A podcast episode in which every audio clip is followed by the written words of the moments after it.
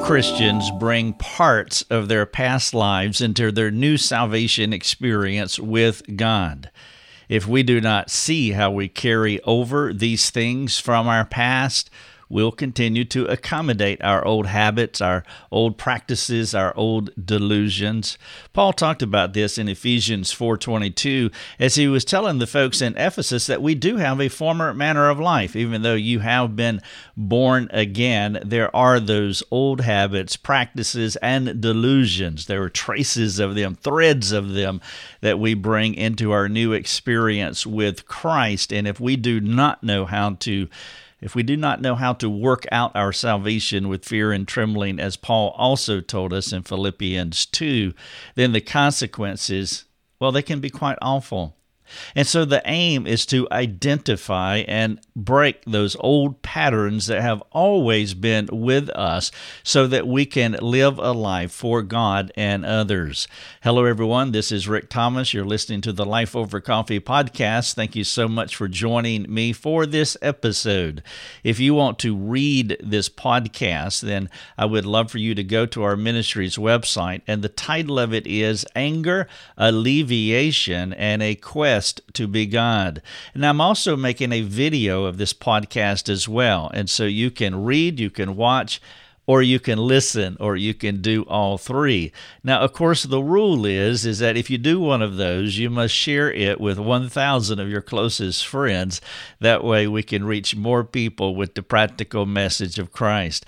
As always, if you have any question for us, you can go to our ministry's website we have free community forums that are underwritten by those who support our ministry financially. And so this is our gift to you. You can read, watch, or listen to what I'm about to share with you. And then if you want to engage us about it, we would love for you to do that.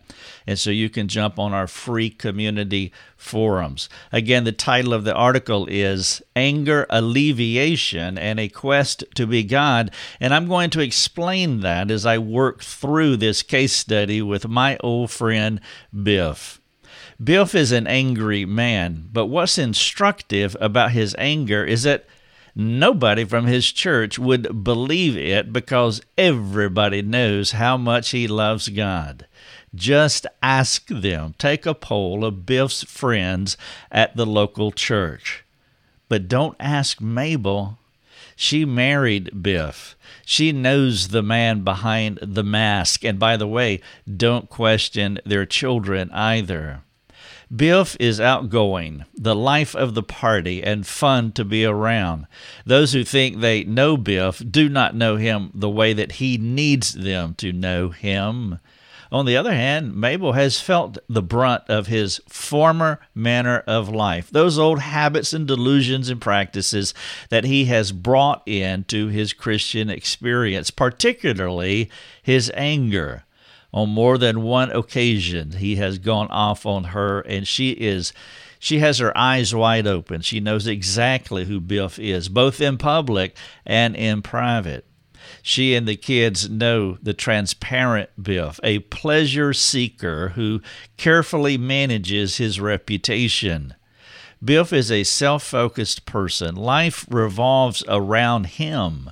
Having fun and being the center of attention comes naturally to him. It is his strength. It is who he has always been, pre and post salvation. Most of his Christian friends have not discerned this narcissistic pattern in him. They think he's a fun guy because God saved him from sin. And Biff loves life. What's wrong with that? Since becoming a Christian, Biff stopped smoking weed, praise God. Though Christianity offered him a cleaner kind of hedonism, it's his passion for pleasure that has never changed. And so, while some of those old patterns and practices, that former manner of life, did drop off when he entered into his salvific experience with the Savior, there's still these underlying motivations of the heart a passion for pleasure, that former deceitful manner of life that is still very much who he is. And though he loves God, he does not know how to live anything but a double life. The narcissism that has always been his identity, it had the rougher edges rounded by the sanit- sanitization of his new Christian life. Biff's friends do not know these hidden secrets because they only get the life of the party Biff. Mabel lives in both of Biff's worlds. She goes to church with him, where they serve in ministry together, and she has to live with him at home while doing damage control for Biffy and Biffina, their two children. Biff is what you might call a living, breathing dichotomy. He is loved in the public arena, while feared in the home. He is an unbelieving believer. I'm kind of taking what uh, the gen- the gentleman said in Mark 9:24. He said, "I believe, help my unbelief." And that is a struggle for all of us. We believe as in God has imposed himself into our lives and we have been regenerated, born from above. But when it comes to our sanctification, Sometimes we can act as practical, functional atheists, as though we are unbelievers, and that's where I get that that that little label of unbelieving believer, the person who is unwilling to trust God with all of their life. And though God has genuinely saved him, he is not working out his salvation with fear and trembling, which raises the all important question what is Biff's core problem. And so that is the scenario. And now I want to walk through uh, this brief case study and I want to tease it out and hopefully bring insight into what's going on in Biff's life so that if you know anyone like that, perhaps you can bring some care to them as you adapt some of these things because I realize that this will not perfectly map over any person's life, but I trust there'll be enough insight here that you will be able to help uh, those who are struggling with that dichotomy of being one thing in the public space and another thing in the private. Biff wants his life on his terms. Now, ultimately, that is the bottom line. When things go according to his wishes, I mean, he's an okay guy in public and private. There are peace and harmony in Biff's two worlds. The bad news for Biff is that nobody can manipulate and package their lives according to their preferences. Life rarely cooperates the way we want it. And it's in these uncooperating moments of his life that he struggles the most. And that's why his core issue is that he wants life on his own terms. But that is a big ask because life is not that cooperative. It will not accommodate all of our pleasures and all of our preferences. The uncooperativeness of life is antagonistic to the dream world where Biff is the self appointed king. Everyone is complying and he is living large, right smack in the middle of it all. That's his dream, and he tries to manage it at all cost. If only he could keep things contained, packaged, managed, controlled, and squished inside his preferred easy come, easy go world. Of course, he would have to be God with all of the accompanying omni attributes. He would have to be om- omnipotent. He would have to be omnipresent. He, he would have to be omniscient to manage the complete expanse of his life. The bad news for Biff is that he is not God and he cannot control his life according to his desires, his dictates, his demands. We know this.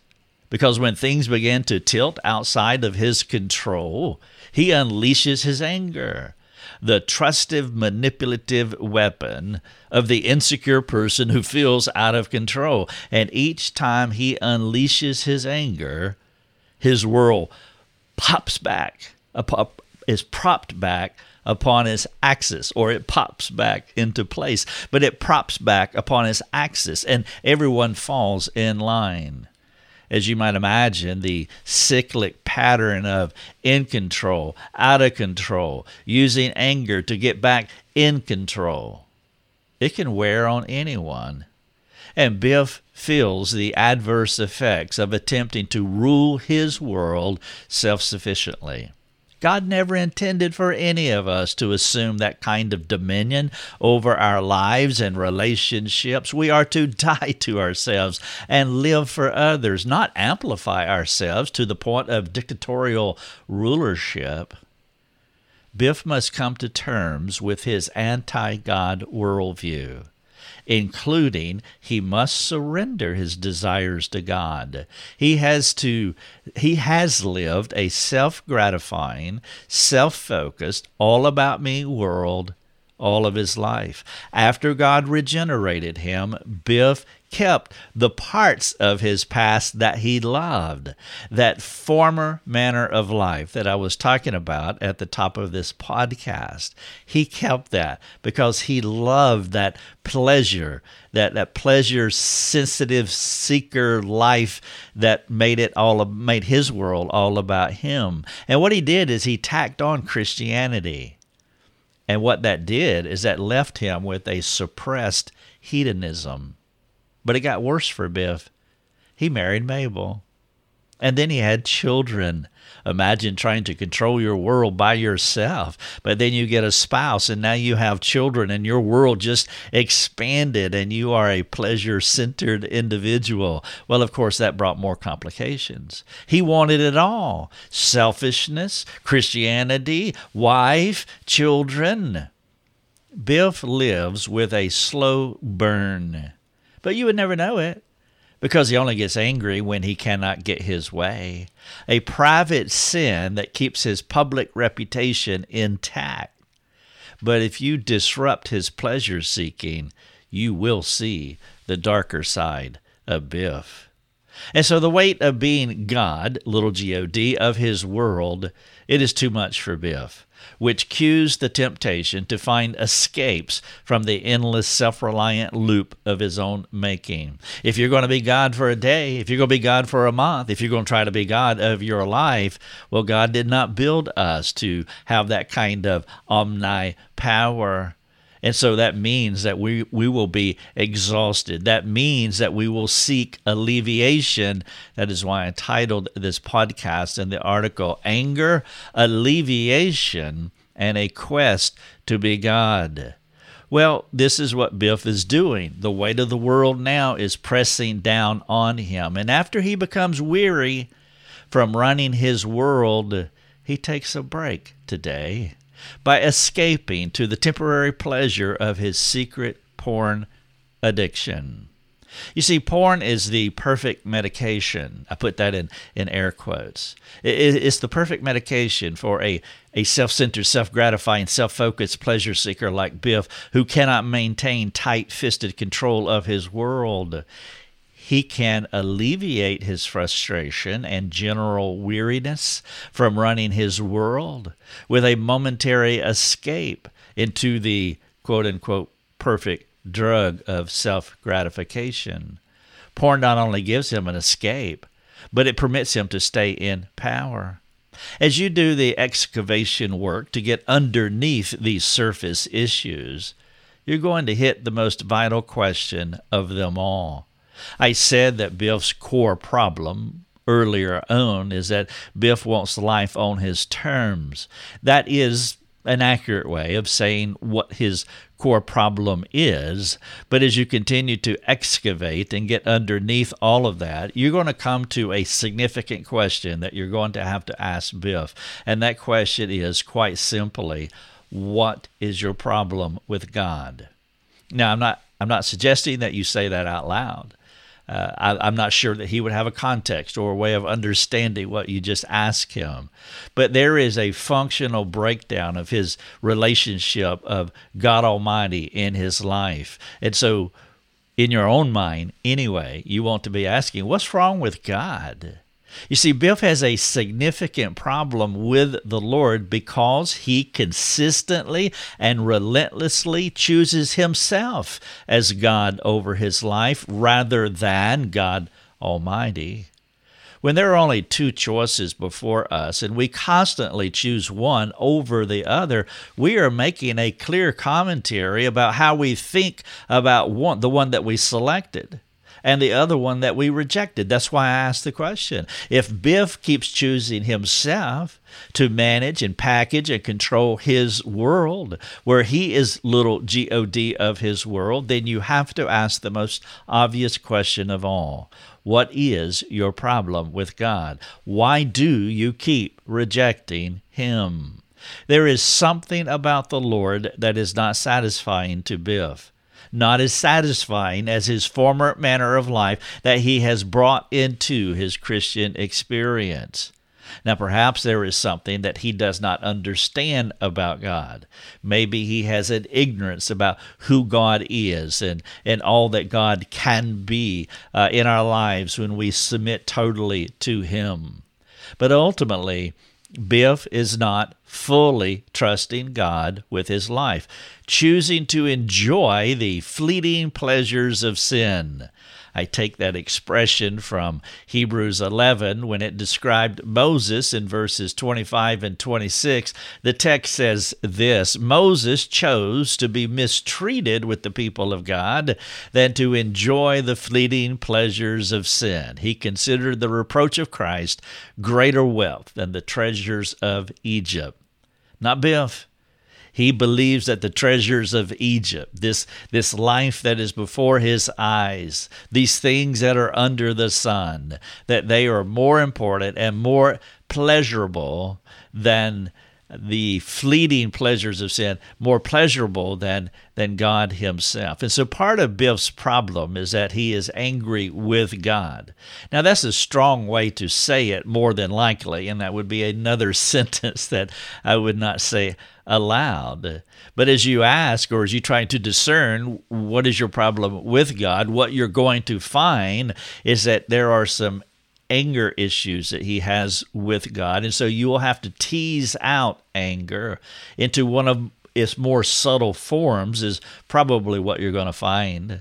And so the anger that I'm talking about with Biff would look more like disappointment than some volatile form or expression of anger. You, you cannot be angry or you cannot be frustrated or you cannot be disappointed with the Lord and trust Him in all the ways that you must have trust with Him and have peace with Him.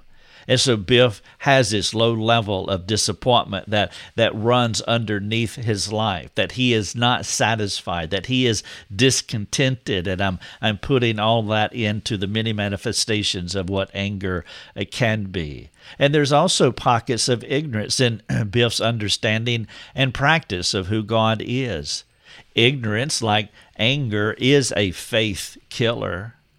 And so someone must confront him and carefully disciple him into a fuller understanding of who God is so he can experience authentic joy and, and not these contrived joys that he is trying to orchestrate for himself under the sun. Biff has chosen these lesser sublunary pleasures of this world to satisfy him, which do not satisfy at all. Solomon talked about this, by the way. Uh, this idea of of chasing mirages in the desert, hoping to find pleasure outside of the Lord. In Ecclesi- Ecclesiastes 1 8, Solomon said this All things, he's speaking of under the sun, all things are full of weariness. A man cannot utter it the eye is not satisfied with seeing and the ear is not is not filled with hearing. That we can never feel our insatiable desires under the sun. There has to be something outside of us otherworldly that imposes itself on our lives and brings true transformation not just in salvation. That's essential of course but it also tackles and vanquishes our former manner of life so that we experience God in His fullness in our sanctification. And so while Biff understands the gospel enough to become a Christian, he has not lived in the fullness, the goodness of the gospel after God regenerated him. He got his ticket to heaven punched, And that is something that we want to praise God for. Uh, that that is of eternal value and eternal significance. But Biff is like a lot of us. He never learned how to live in the good of the gospel post salvation. It's like he came through the salvation door and sat down, and maybe that's unfair in, in some sense. There could be some ignorance here, as I talked about earlier, where he needs careful and courageous disciple makers coming beside him and teaching him who this God is that saved him. We have to understand that all of us have brought our former manner of life into our Christian experience. And if we're not careful any of us can be like Biff. We can have that public representative, that person that, that represents us. It is a facade. It is not the real us, but a carefully edited version of us that we trot out into the public space, hoping that people will find that person more acceptable than the real person that we know ourselves to be. And when we fall into that trap, where we hide our former manner of life and just present a facade of Christianity. Now we're living in that dualistic world like what Biff has done here. And so, by showing up at the local church meetings and participating in Bible studies, he's learned a lot of Bible information, but he is bereft when applying the Bible to his life. If Biff is serious about change, there is a long road of hard work ahead of him. We have to work to find rest, as the Hebrew writer said in chapter 4. We have to work out our salvation, as Paul said in, in Philippians 2 faith without works is not dead. And in all of uh, faith without works is dead. And in all, all of these passages, it's not saying that we're working to be saved. No, salvation has been settled. But there are there are there there are things that we have to slay in our lives. When the Hebrew children crossed over the Jordan River and landed in the promised land, there was work to do. And so, in this article here, I have a call to action that I want to share with you. And if, if Biff will follow this call to action, he can experience actual change. This process, by the way, will also test his sincerity regarding transformation. One of the problems with Biff is, is that he has learned to be all things to all people, and so he is a people pleaser. And so I'm not saying that I am cynical when I think about Biff or that I am suspicious of his motivations, but I do want to understand him, which means I have to be discerning. And there's a difference between discernment and suspicion suspicion, and because of the nature of his former manner of life, that he is a people pleaser, that he does what he has to do to shift, to hide who he really is, to keep his carefully crafted reputation out in the forefront. Well, I know that. And so this process of change will not only help him to change, but it will also help you to discern the seriousness that he has about changing.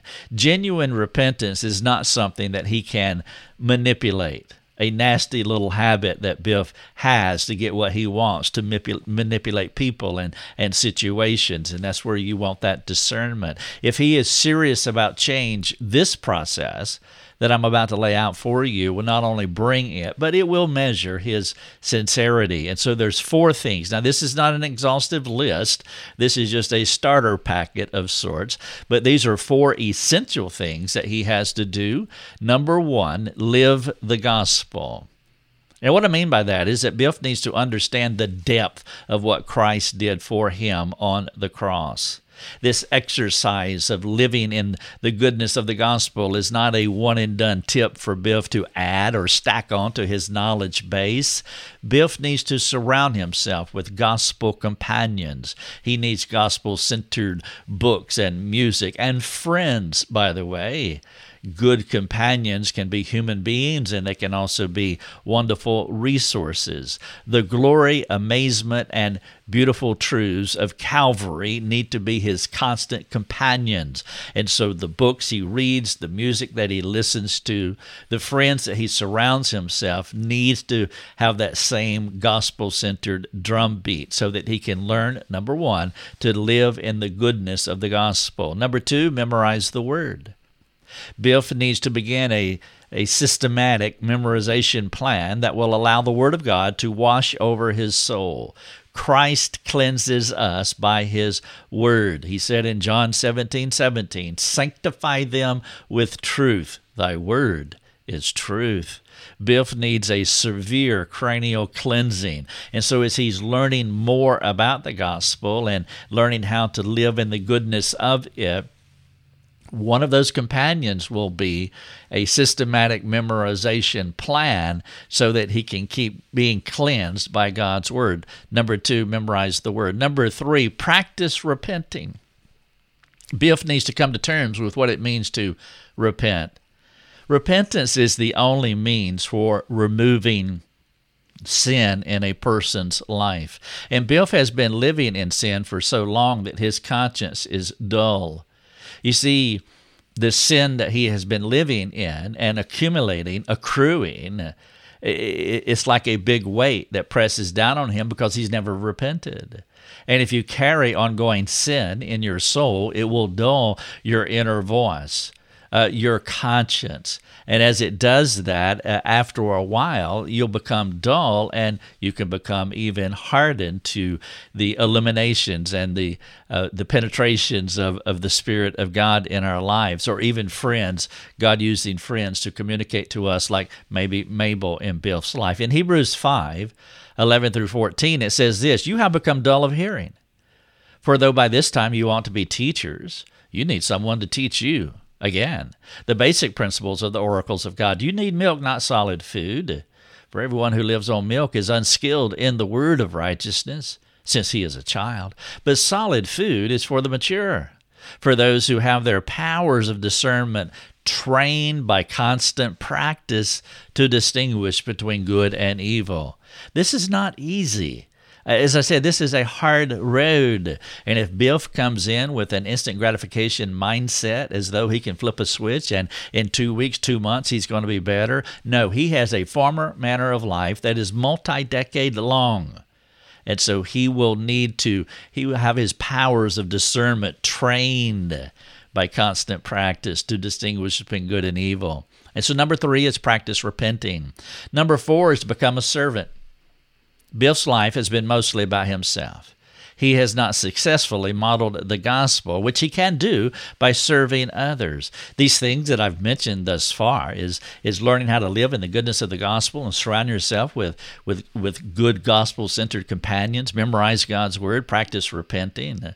Uh, that can create a Dead Sea effect. So, part of our sanctification and how we mature is by going out and serving others.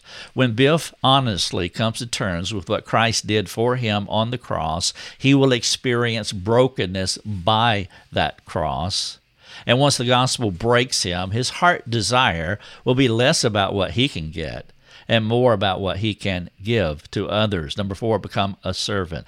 Biff must know that he should never move on from these four things. And while there are other things that he wants to add to this list, these four are essential. Number one, Biff will celebrate the gospel throughout eternity. The gospel is a way of life. He must learn what it means to live in the goodness of the gospel. Number two, hiding God's word in his heart should be a lifetime pursuit. Number three, repentance must be his constant friend, a constant cleansing friend. And then number four, by becoming a servant, he will be as far as he can be from self centeredness. How do you know when a person is truly transformed? Is when they move as far as possible from a self centered life. That means that they're living an other centered life. If you want to read this podcast, please go to our website, look for the title Anger, Alleviation, and a Quest to Be God. You could probably type in Quest to Be God this is probably the only title that, that has that little phrase in it. And this article will pop up. The podcast will be there. The video will be there as well. And then if you have questions for us, again, please jump on our free community forums and we would love to serve you. Uh, it would be our pleasure. Thank you so much for listening uh, to this case study podcast. You have been listening to Life Over Coffee with Rick Thomas. If you have a question for Rick, you can let him know by sending him a note through his website, rickthomas.net. That's rickthomas.net. Thanks for listening. Enjoy your coffee.